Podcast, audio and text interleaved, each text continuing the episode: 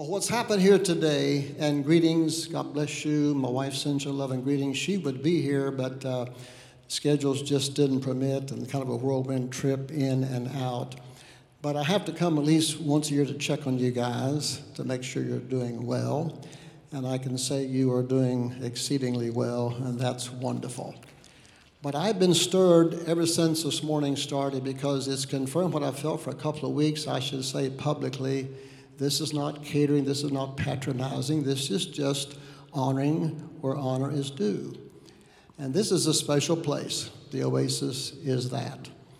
And under leadership Apostle Tim and Carol and their uh, team of leaders, uh, they are stewarding basically a kingdom hub for our nation and the nations.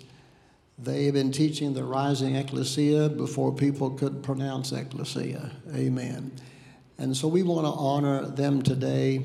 And uh, so we got a lot of stories. We get started, we to tell a lot of stories. We won't have time for stories today.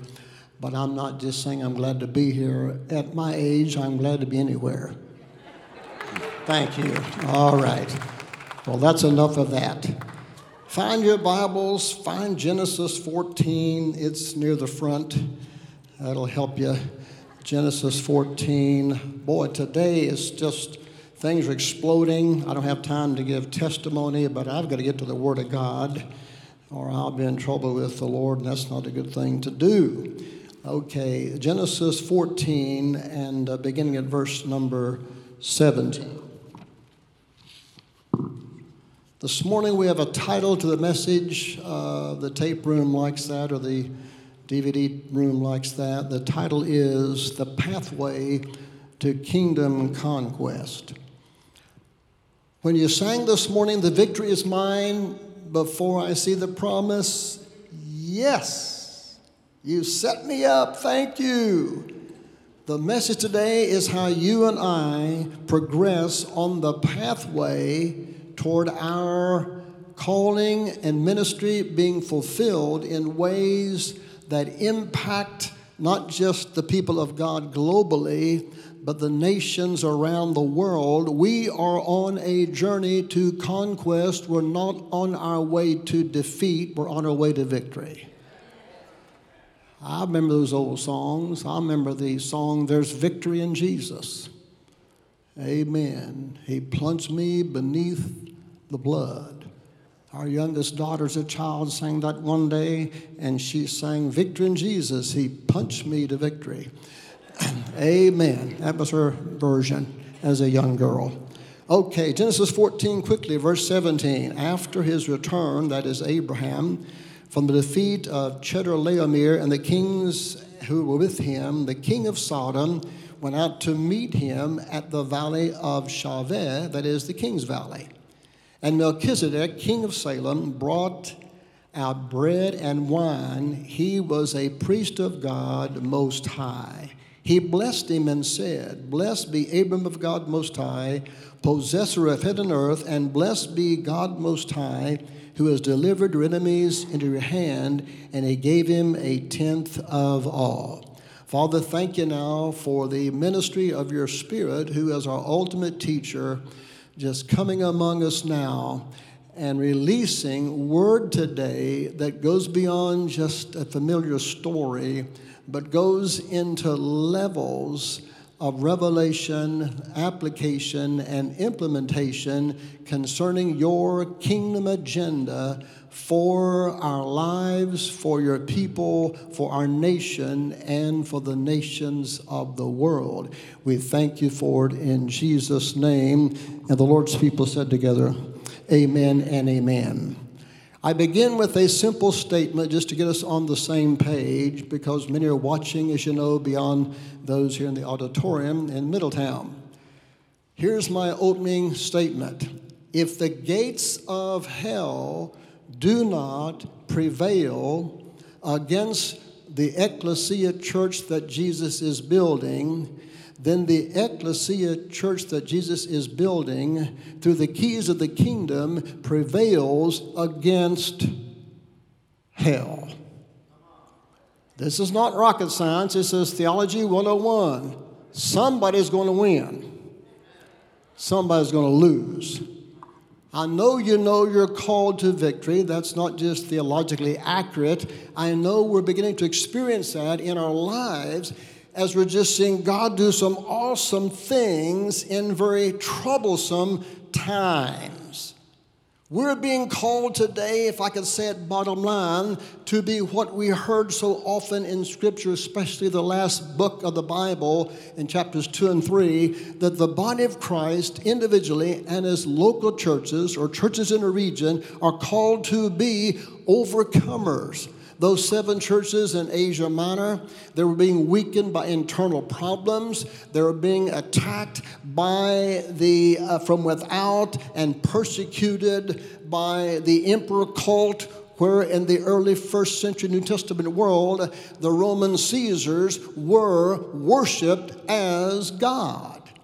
And up there in Asia Minor or modern day Turkey, where the seven churches were, I'm not going to go there today, but just to introduce all this stuff, was the epicenter of the emperor cult of worship. It was the epicenter of Christianity. Because once Jerusalem had been destroyed in AD 70, the center of Christianity moved from Israel northwestward up into Asia Minor, where John the Apostle, Paul the Apostle, and those other teams ministered there. But it was, it was a location where two epicenters were colliding it's either Christ or Caesar. And for those who chose Caesar then or choose Caesar today, we call that by technical word, it's called statism, the worship of the state. The elevation of the civil government, come on, beyond the boundaries God intended when He created and designed civil government. Romans 13 talks about that. So the call upon you and me is the call that came to them. We're called to be overcomers. The word there is Nico. The Nico. We're called to be overcomers. Thank you of all that is standing against the agenda of our enthroned, exalted King. It ties in with Paul's word in Romans 8 37. You and I are called to be more than conquerors. The word there, conquer, is the same word as Nico. Overcomer and conquer, they're simply synonyms. But I love this. When Paul says we are more than conquerors, the word more in the original text, the Bible's amazing. Y'all love the Bible. I love the Bible. It says there before the word conquer, more conquer, the word more is hyper. We were called to be preeminently victorious.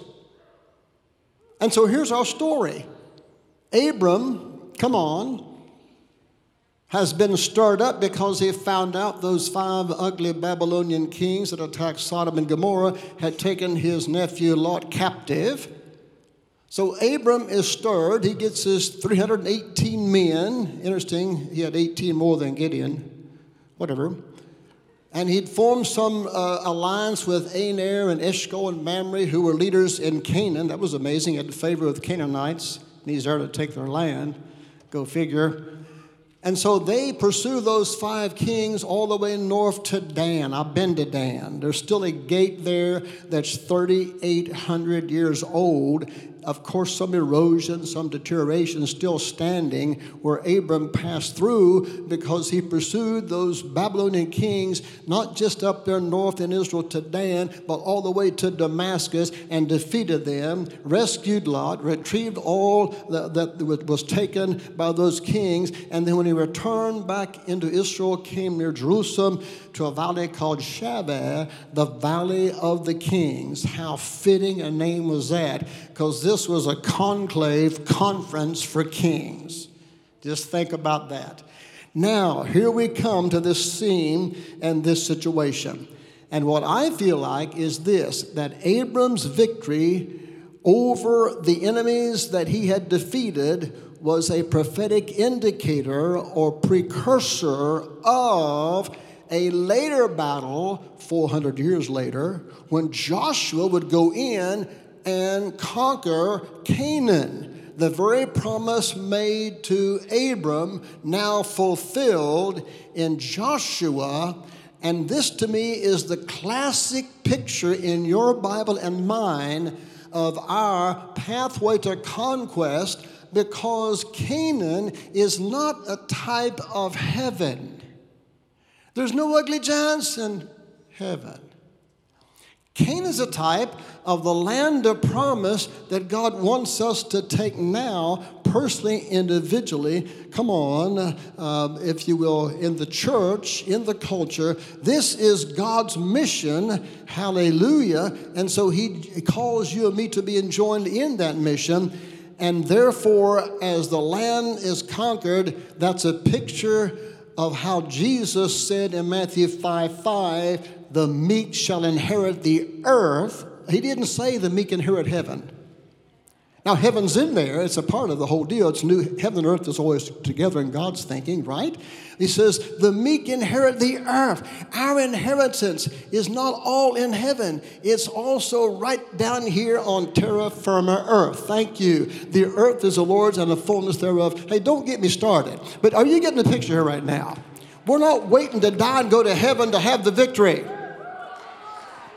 There's victory now. Thank you. Now, what happens, I believe, is Abram's life is a typological, is that a word? Later on up, pattern for your and my journey toward conquest.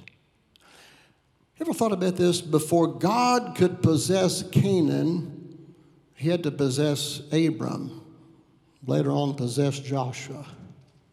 Before God can conquer the earth, He has to conquer some men and women.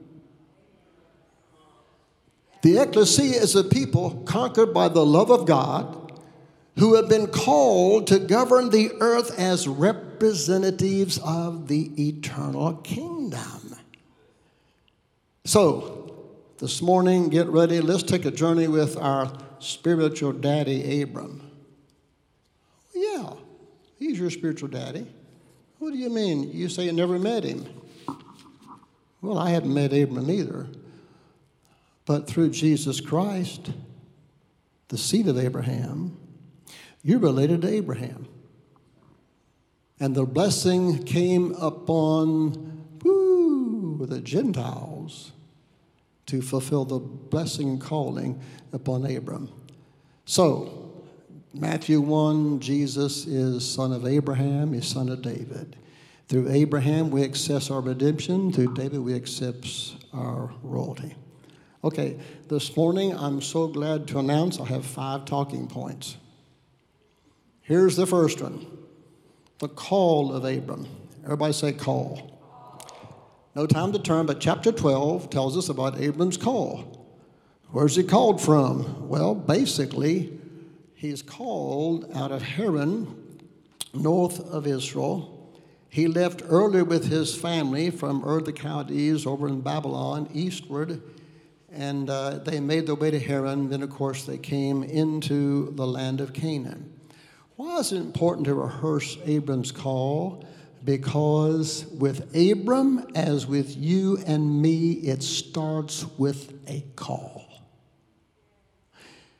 I'm going to give you a real deep revelation, so roll up your pants. It's going to be deep. You and I didn't call ourselves, God called us. Galilean fishermen didn't come seaside and walk up to the prophet from Nazareth and say, We want to volunteer to be in your movement. It didn't happen that way. Jesus came along where they were, where they were working, and said, Follow me. And amazingly, they followed him immediately. How do you explain that? Well, you find it in the Bible. Jesus said in John 6 44, No one comes to me but that the Father draws him. How did Jesus know to pick? Peter, James, John, Simon the Zealot, James the son of Alphaeus, Thaddeus, Philip, who, Andrew, Matthew, Thomas, Bartholomew, called Nathaniel, and yes, even Judas. How did Jesus know to select those 12? Father told him who he had been drawing. We didn't call ourselves. You say, well, I knew that. Listen, you get in situations where things get tough. Sometimes it's called ministry. Been there and done that. And you say, man, they're all opposing me and what God wants to do. How do I survive this? Maybe I need to volunteer to get out of their way. No, you're there. God called you, and you're not released from the call till He releases you. This is simple, but it's important. We we start with a call. And this is how important it is. Most of us, when we get that call, start a journey because we know we've got to go to some places where we've not been before. And one reason that Abram had to leave where he was with his family, and when he got to Haran, he really left his family because his daddy, according to Joshua 24 3, Terah, and granted Nahor, they were worshiping idols. Now, something wrong here. Abram can be traced back to Shem, the second son of Noah, the son that carries the covenant. Abraham's got the right genealogy, but he's living in a house with the right genealogy, being covenantally unfaithful. It's the same thing in Jesus' day. John the Baptizer and Jesus come along to those rather arrogant, Pharisaical, religious, apostate leaders of Judaism who bragged about their lineage back to Abram and said, Your father's the devil. Why? You got the right genealogy, you got the wrong behavior. It's never been about genealogy, it's been about covenant. We're called, amen? That's the first thing. Number two, how am I doing? I got number one out of the way pretty fast, didn't I? Listen, I can be brief, if not amazing. Number two, everybody said covenant. Chapters 15 and 17, God enters covenant with this man named Abram. And it's all based Genesis 15, 6, where God says to Abram, Look up and see the stars of the heaven and count them if you can. So shall your seed or descendants be. And with that staggering, stunning, woo, startling statement, Abram says, I'll believe that. That's amazing. You mean he believes it? The guy's named Abram. What's Abram mean? exalted father. But when he goes into Canaan and introduces himself, I'm Abram, Canaanites say, Well, good to meet you, father. Where are your children? I don't have any. Why are you called father? Well, the rest of the story is going to unfold. And so here is Abram justified by faith when he believed what God said about his descendants being as numerous as stars in the sky God put righteousness into his account. And Paul builds on that in Galatians and Romans on the whole basic, you know, teaching of justification by faith. But God does more than just uh, say that to him. Just, you got to love God in every way, right? He's awesome. God's going to do more than just speak to Abram. He's going to come down and condescend into a contemporary cultural procedure whereby men made covenant with each other. God's going to speak, as Hebrews says, not just his word, but give an oath and covenant. And so in the ancient world, men made agreements. They would stand back to back, and uh, they were surrounded by animal parts they had slain, and they stood back to back, and then they each made a circle, came back face to face, and they made covenant. They made a figure eight, by the way which meant a new entity will come out of making covenant. Don't have time to develop that, do I?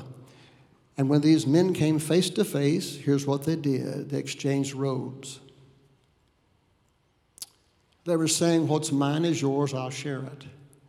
Or I'm going to have a double life. Not being double minded, no, no, no, no. A double life. I've got your life, I got my life.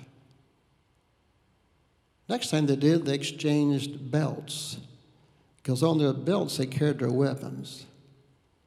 When you're in covenant with, with people of God, thank you, covenant brothers and sisters, have your back when you go to war. And then, thirdly, they make a slight slit. That's hard to say. A slight slit in the right hand. They shake hands, right hand of fellowship.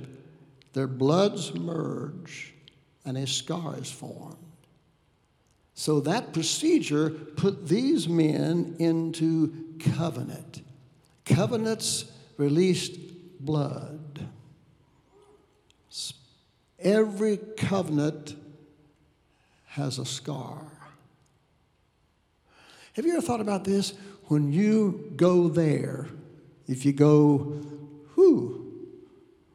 When Jesus comes, if you go earlier, when you see him, his resurrected, glorified body still has marks and scars of his redemption. Eternal reminders of the awesome thing he did for us. So here we see in this covenant, then the Lord God, you know, puts Abram into a deep sleep, and then God comes down as a smoking oven, flaming torch can you say the Father and the Son walk together? Because the covenant God calls you and me to enter into is the one He already has in Himself. God's this covenant thing whew, forever. Okay? Now, in chapter 17, the covenant that's cut is sealed through circumcision. Abram's 99 years age. This was basically more than a physical mark on the male body. This was, this is very important that you hear this now, it's very key. This procedure was basically God adopting Abram as a son. It's adoption. Why did God have to adopt Abram as a son? Because Abram could not become a father without being a son. So it's a name change, right? Abram to Abraham. I love this. God just, Malcolm Smith taught us this years ago. I honor Malcolm today. He says God just came right down there in Abram's name and inserted his name Jehovah Short for Jehovah is Yah. Short for Yah is Ah. So God just added AH to Abram's name. Now he's Abraham. Even Sarai became Sarah. And after those name changes, nine months later, here comes Isaac. Mm. So the point is, Abram has to become a son of God in order to have his descendants inherit the land of Canaan. The earth will be inherited by sons of light that will require battling and overcoming sons of darkness. Paul said, You are not sons of darkness. You are not to live in fear. You're not to live in hiding. You are sons of light. Let the light shine. Let the thing get released out there now more than ever. Let the light shine and the bugs exit. Thank you. It's time for exposure. It's happening right now. But beyond exposure, how about some prosecution of evil? Hey, don't get me started now. Don't you all egg me on here. But let me just say that to you right now. This is important. We have to know that we're called, we're in covenant with the Lord God of heaven and earth. Thank you. And that means, number three, we enter, yes, the cause. Are we in the middle of that right now? We know there's a cause. King David said there was one. Dutch Sheets said there was one. there is a cause, and the word includes there's a history. God is on a mission. God has a cause. He is purposeful. He is intentional. He is relentless and he thinks he's winning. Yeah, he has already won legally, judicially, covenantally, Thank you. But now his victory is being manifest experientially and powerfully through his people that is called into covenant with himself. I call it the kingdom plan. The plan doesn't unfold until you're called and covenanted. Thank you. So, what is God's kingdom cause? Good question. Let me try to answer. In context here, it's God and Abram working together on possessing and stewarding the earth until it reflects heaven. That's the mission. God's into ownership. God's not a renter. No offense to those of us who've had to rent maybe in our lives at one point or another. That's not the issue, that natural thing. The spiritual thing is we need to say we're going to steward this because our God says we own this. The Lord God has a cause. And you know what's amazing to me? His cause is worked through fallible human beings. Yet God is still and will be ultimately successful. This includes personal lives, it includes nations. The Other day I was thinking about this. Okay, we had a fallible Supreme Court, fallible Congress, fallible Attorney General, who failed to face the undeniable fact of election fraud and theft. Don't get me started again. Romans 13 4 says the civil ruler has a sword to avenge evil. I got news for you. The church, Ephesians 6 17, has a spiritual sword. The Rhema word in our mouth. And evidently, in the providence and wisdom of God, it takes both swords functioning for God's purpose to manifestly prevail because God ordained the civil ruler just like He ordained family and ordained the church. So the civil ruler has a responsibility somewhere along the way. They need to step up. And we're stepping up in the body of Christ as ecclesia to say there's a sword that's coming out of the mouth of Yeshua, the one on the white horse, but there's a sword in your mouth and my mouth. Is that right? And we are releasing what God wants released in the earth. Yes, it's war. It's like Abram. Abram's cause was to what? To enter in, to do war, and possess the land of Canaan, which is the type of the earth. This may shock you. Romans 4:13 is in your Bible, and Paul says there in that verse that Abraham is the heir of the whole world. Think about that.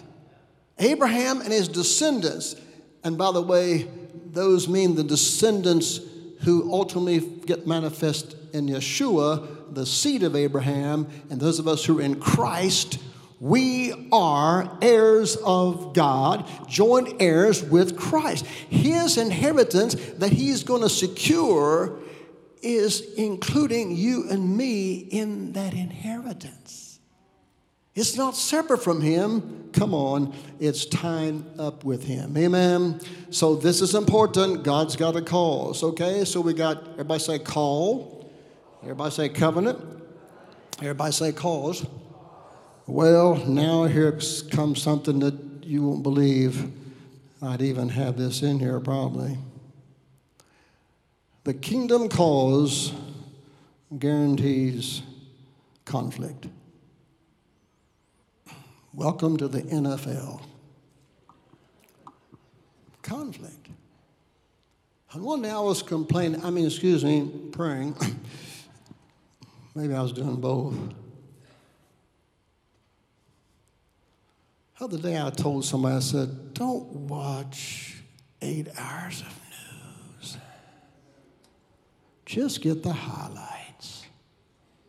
Just watch Truth Teller Tucker, and you'll be all right. Don't sit there and watch that thing all night.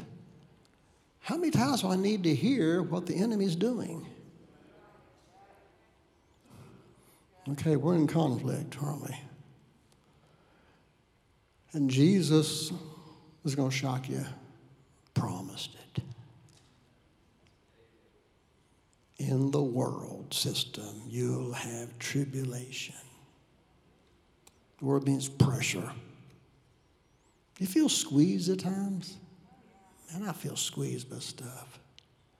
Oh, I'm in trouble. I'm, I'm almost leaving my notes. Okay, but. but I began to realize that conflict was built in from the start. I say Cain murdering Abel, that's called conflict. I would say that Nimrod and his crowd building the Tower of Babel, that was conflict. Why was a tower built? It was built for two reasons to introduce to the earth globalism, and number two, to deny the blessing due nations. If you want to know what's going on today, you better study Genesis 10, 11, and 12. Because Genesis 10, all the nations came forth from my three sons, Noah and Mrs. Noah could say, Japheth, Shem, and Ham. And there's 70 of them in Genesis 10. Interesting, 70 is a representative number of all the nations. Do you know that? Because when Jesus in his ministry sent out 12, he sent them to the lost sheep of the house of Israel, he sent out 70 to beyond the borders of Israel. It's always been about the nations. God authored ethnicity. God give us wisdom in this hour of racial confusion. I mean, how much more can we just misunderstand this? My Bible says you and I are part of the chosen race, the royal priesthood. Come on, the holy nation. The church got to take on nationhood to learn how to govern. And of course, the possession of God's people himself. How about the conflict between Pharaoh and the sons of Israel living and working in Egypt? The conflict of four globalistic empires that Daniel prophesied down. The four metal statue, Babylon, Medo Persia, Greece, and Rome. There's conflict there. It's my conviction, I don't have doctrine on this, that when Jesus was tempted on the mountain and the enemy brought before him all the kingdoms, he brought before him those kingdoms right there that Daniel had prophesied down. Anyway, no time to labor that. And then you got Herod opposing the Christ child, and later on, John the Baptizer. I'll boil it down to where are we today? Here's where we are today. We are being ensnared on every level. And that's why the conflict is raging in the house of God, in the ecclesia of God, because statism, the worship of the state, underlies Marxism, socialism, leftism, globalism, which is all against life against true gender identity, against the family, against the church, and even against nations. So, the answer to the conflict between Genesis 10 and 11 is found in chapter 12 of Genesis when God calls Abram, adopts him as a son, makes him a father. Every nation right now across the earth has to choose between uh, covenant or chaos.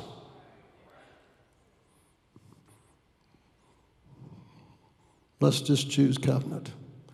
God's people set the way, open the door, be the forerunners, be the pioneers to say, we accept covenant with God. We must overcome the anti God and anti Christ worldviews on and in all seven mountains of culture. Tell Lance now I said that. Well, here's number five.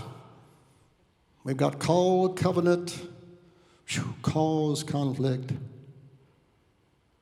Now we come to the, oh man, the word we're wanting and needing and looking for. Can you say conquest? The conquest of all the enemies against God's kingdom cause. This comes into such sharp focus in Genesis 14. It's amazing. I love this story for a lot of reasons. The meeting happens in the Valley of Kings. I said, This is a conclave of leaders, all with their interests, responsibilities, and aspirations coming together. And the meeting, don't just love God. The, the meeting gets interrupted basically by a king that maybe nobody invited except God. A king named Melchizedek. His name's hard to pronounce, just call him Mel. And he's a king priest of Jerusalem. He is a priest before there was priesthood in the earth. Yeah. In fact, he was a Gentile priest. He was a priest, Gentile, meaning a nation priest. There wasn't a Jew till Abram came along. So Melchizedek shows up, and I'll summarize, basically says, I'm here in the name of El Elyon. And they didn't record that meeting so we could listen to it. But if they had, they'd been several in that meeting say, Who dat? Because up till now, God's Elohim, creator. Right? Let us create. But now, Elohim is also El Elyon. Oh. God Most High, possessor of heaven and earth. God not only creating, but possessing heaven and earth and calling you and me to be enjoined in that same mission and in that same task. You know what's amazing to me? In God's name, His purpose is discovered. That's why names are important in God and in people. So the Lord God possesses the earth. He wants his people to possess it with him. And then when Mel shows up, he goes right to Abram, gives him bread and wine. Excuse me, grape juice. It's another day, another lesson. Uh, but he gives him the communion meal by revelation. And he blesses Abram. Blessed be Abram. Wow. By El Elyon. I don't know. Maybe I'm just too far afield, but uh, maybe Mel just wanted to celebrate with Abram his victory those Babylonian kings. I don't know. But come on, you know your Bible. I'm about to round it up. Aren't you glad this is point five? Abram responds to him. He know. He, I think Abram had a revelation. Here's somebody that's got a level in God I don't have yet. These guys have never met. They're just operating by revelation. Do you, you like that kind of stuff? I'm not trying to be spooky or spacey, but man, it's just good to know people heart to heart, spirit to spirit by revelation of God. And when you have that revelation, that revelation, it helps you overcome all the challenges of some relationships. Another lesson, another day. So, what does Abram do? Well, he tithes to him. Well, where did Abraham learn that? First time tithing is mentioned in the Bible. Abram just tithes to him. And of course, he's tithing out of the spoils of war. Not just what he had, but he was tithing what he had recently come into. I said he tithed out of the spoils and products of war. Thank you. So I'm saying this is classically a transfer of wealth. From the Babylonian kings that got defeated by Abram and his army to a priest, a king that has blessed Abram and served him the communion meal. I'm saying it to you right now that biblically, we need to think about tithing on a level that most people maybe don't go to, but it's the first understanding in Scripture of the tithe. The tithe is basically a spiritual weapon. Every ancient king had a war chest to finance his military campaigns. King Jesus has a war chest.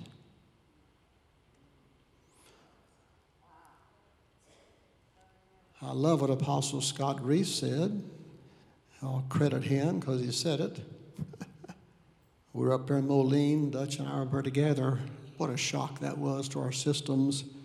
On Saturday night and Sunday morning, both Dutch and I each preached an hour and a half. I said, It's a new day.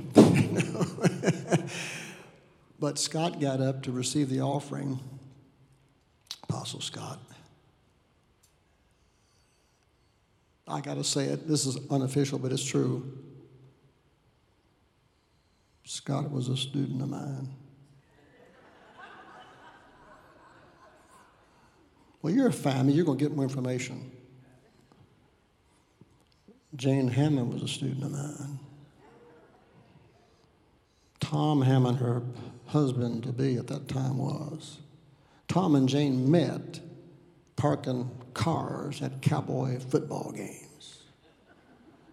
I got the skinny on them, so don't let them come up here and tell you stuff. But okay, I got the skinny on them. And so Tom comes up to me one day and says, well, Brother Jim said, My dad's coming to town and he, he's not officially on the schedule. Would you might want him to speak in class? Bishop Bill Hamon said, Is the Pope Catholic? of course I do. That's how I met Bishop. But Scott got up and said this before he received the offering for Dutch and me. I'll never forget it because it's so, shall I say, Melchizedekal. Here's what Scott said The enemy is fearful of your offering.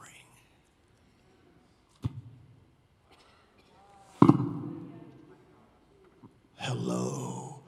And with that revelation, we have almost inadvertently, but simultaneously, destroyed the myth. Well, we're not under the Old Testament. We're not under the Levitical priesthood. It's fulfilled in Christ. I know that. Jesus died a Levitical lamb, but he rose again as a Melchizedek priest. So tithing's before the law.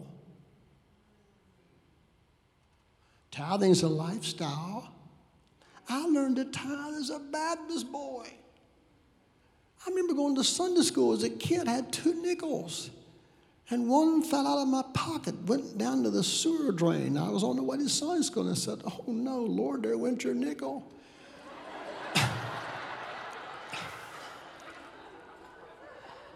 but, but the reason God's raising our faith to new levels about finance, come on, is not so we can aggrandize ourselves and flourish just personally. It's about the cause. It's about the cause. I mean, there are enemies of the gospel who tithe. Don't get me started. Well, I'm going to do one last thing and then pray. This is called a New Testament footnote because if I just preach the old, somebody probably criticize that. So go to 1 Corinthians 15. This is free, no extra charge. But I just feel like it's important to us. I want to give the big picture here. And the reason is because we've got so much confusion going on about the future, about the end times. And I just want to say something here. I'm not, hey, listen, uh, I'm on a journey. We're all still learning. But here's something that Paul said that just helped me see something that we need to see. Uh, turn, if you don't mind, 1 Corinthians 15 and verse number 20. Famous resurrection chapter. The reason I want to see this as we close is because a true prophetic people do more than see what's around them. They have a vertical perspective to see what's above them. But prophetic people can see the very end of a matter and take steps and plan to implement what they see at the end. Here's what Paul does. I told him not to call me right now. Okay, here we go. Let's skip down to verse uh, 23 because it talks about the resurrection of Jesus and Christ, the first fruits, all, all that. Here we go. Verse 23 of 1 Corinthians 15. But each in his own order, Paul writes, Christ the first fruits, after that, those who are Christ at his coming. Everybody say coming. The word coming is parousia, P A R O U S I A, the most famous word for coming of the Lord. It's also a word that just means presence, or Paul said to the Corinthians earlier, I'm coming among you, and the word he used was parousia.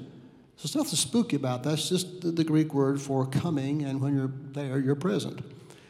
Then comes the end, and that's the word telos. Okay, T E L O S.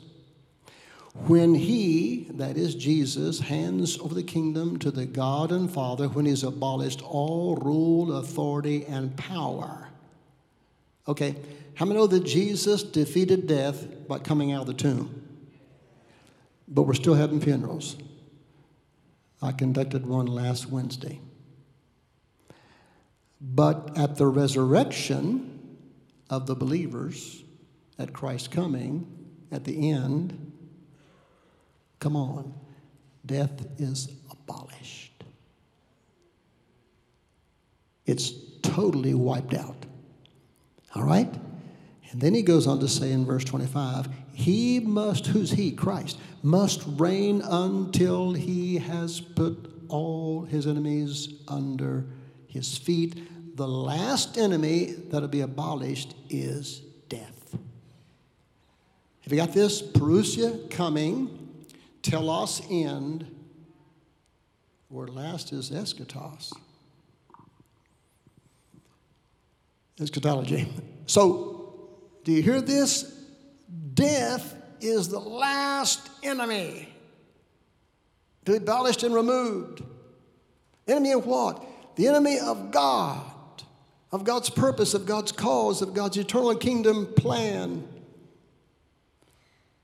Well, I wasn't born yesterday, but I think I can say this.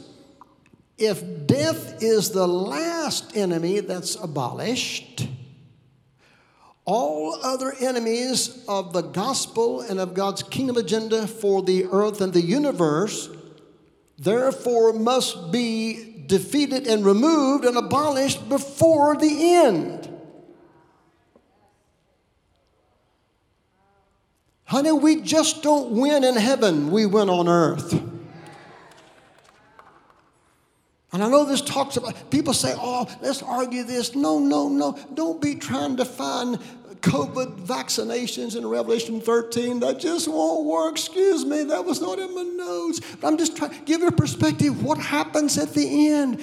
Uh, what, oh, this is important. Telos means, yes, the end, but it means purposeful movement toward God's intended goal. If you can't remember telos, it's like football. Get the ball in the end zone and score six points and hope your kicker can make it seven. Let's get the bigger picture. Let's get the prophetic perspective. This is right here. This is the heart of the gospel. You take away the resurrection, we don't have a gospel. If you got a resurrection, You got a gospel and you got real good theology. Don't argue about Jesus coming back. When's he coming back? I thought the Lord said nobody knows that, but a lot of people seem to write books that claim they do. Hey, let me simplify it for you. Jesus returns at the end.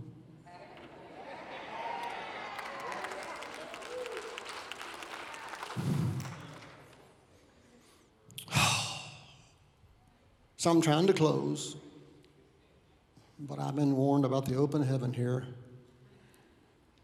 I'm closed. It's only 11 o'clock in Denver.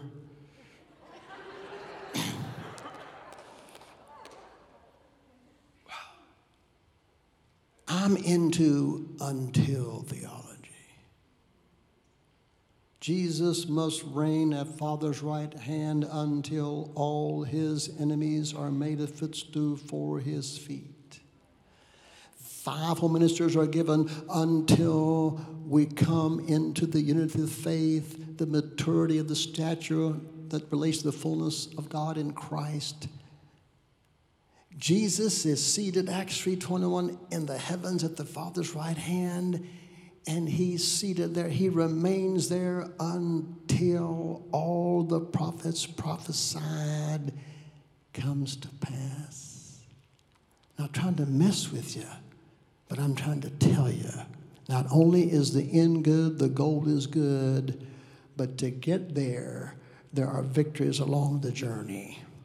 So, despite the challenges or setbacks or mishaps or missteps, I want to tell you right now, the Lord's releasing victory in his people. We're called to victory. We're called to be overcomers. This, and this documents that the victory of the kingdom causes the overcoming of the enemies of the gospel in history. God's sons and daughters inherit the earth and the nations. Your and my spiritual biography can be defined by the steps of Abraham.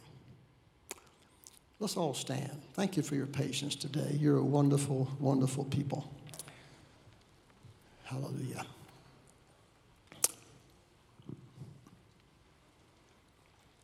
As you stood this morning,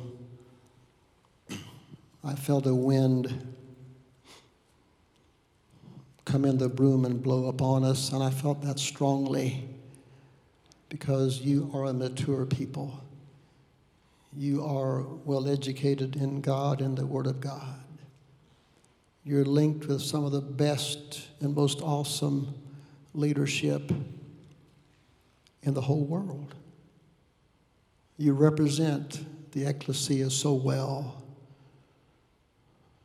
and we honor you for that. But I just felt a fresh wind come.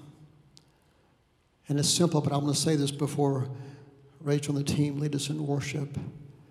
Just want to say this. When the wind came in Ezekiel 37, you know your Bible, all of a sudden the bones, there was a movement, the bones started connecting.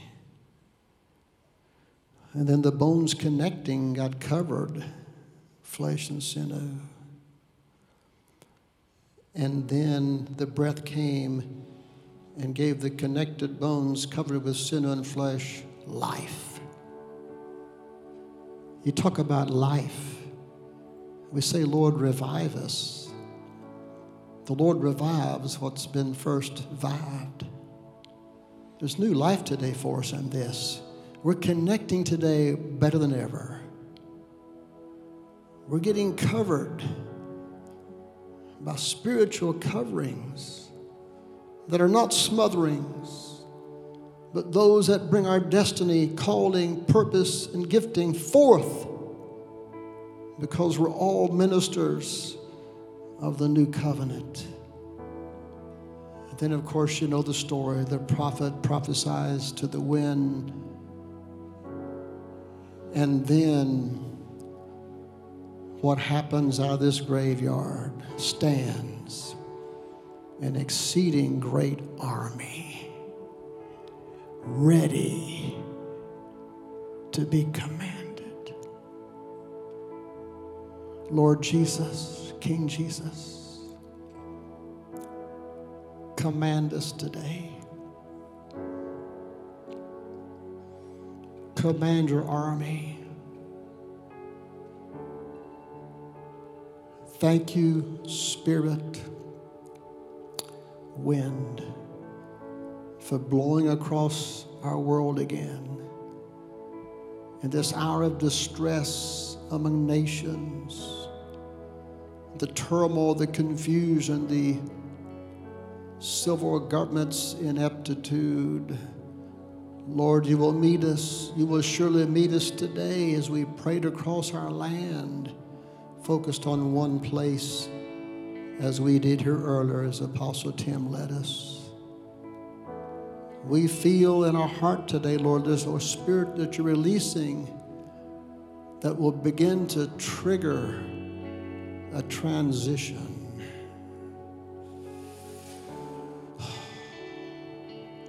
Will begin to manifest on a new level the reset that we must have to go forward. So, Spirit, blow. Thank you. Thank you. Thank you. Out of graveyards you raise up armies. Yeshua, Commander in Chief, Michael and the angels standing up already, waiting for us to join them.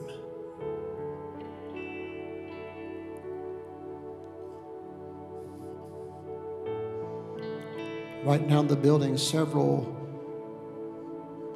healings. Someone here in their left eye is having difficulty with the pressure in that eye. And uh, the wrong pressure is a door opener for glaucoma. In the name of Jesus, we said the Lord reveals that to heal it. And you come up afterwards and tell me, or tell the leadership, the Lord reveals it to heal it. This is not a game, this is not magic. The Lord just reveals stuff to heal it right now. And also, someone here today with low, low red blood cells and blood flow difficulties. The Lord releases you today. Ezekiel 16 6, the Lord passed you by in your blood and said, Live, live live. There's so much happening. I'm going to pray, but just let Him move. So, Father, thank you today that we're called to conquer. We're called as overcomers. At times we feel like we're overcome by all that we're fighting and battling that's out there, where evil has raised its arrogant head. But it's got to reveal to us, if we see it biblically, his head is bruised. His head is bruised.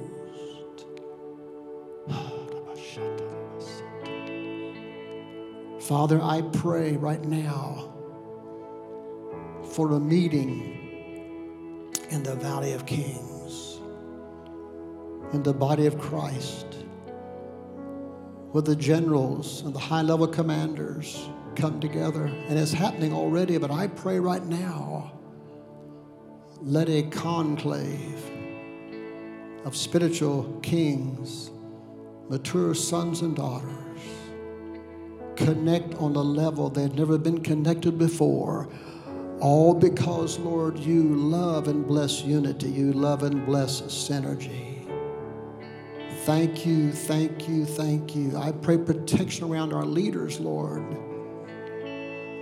Those we're privileged to connect with in our land and in the nations and the body of Christ.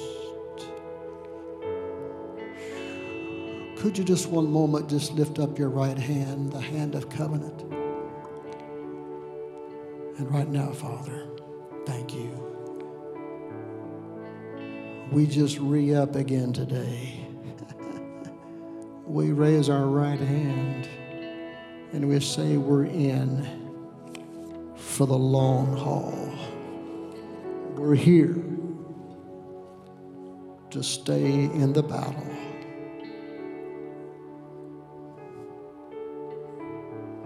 And we thank you that as we do, you will hold us fast in Jesus' name.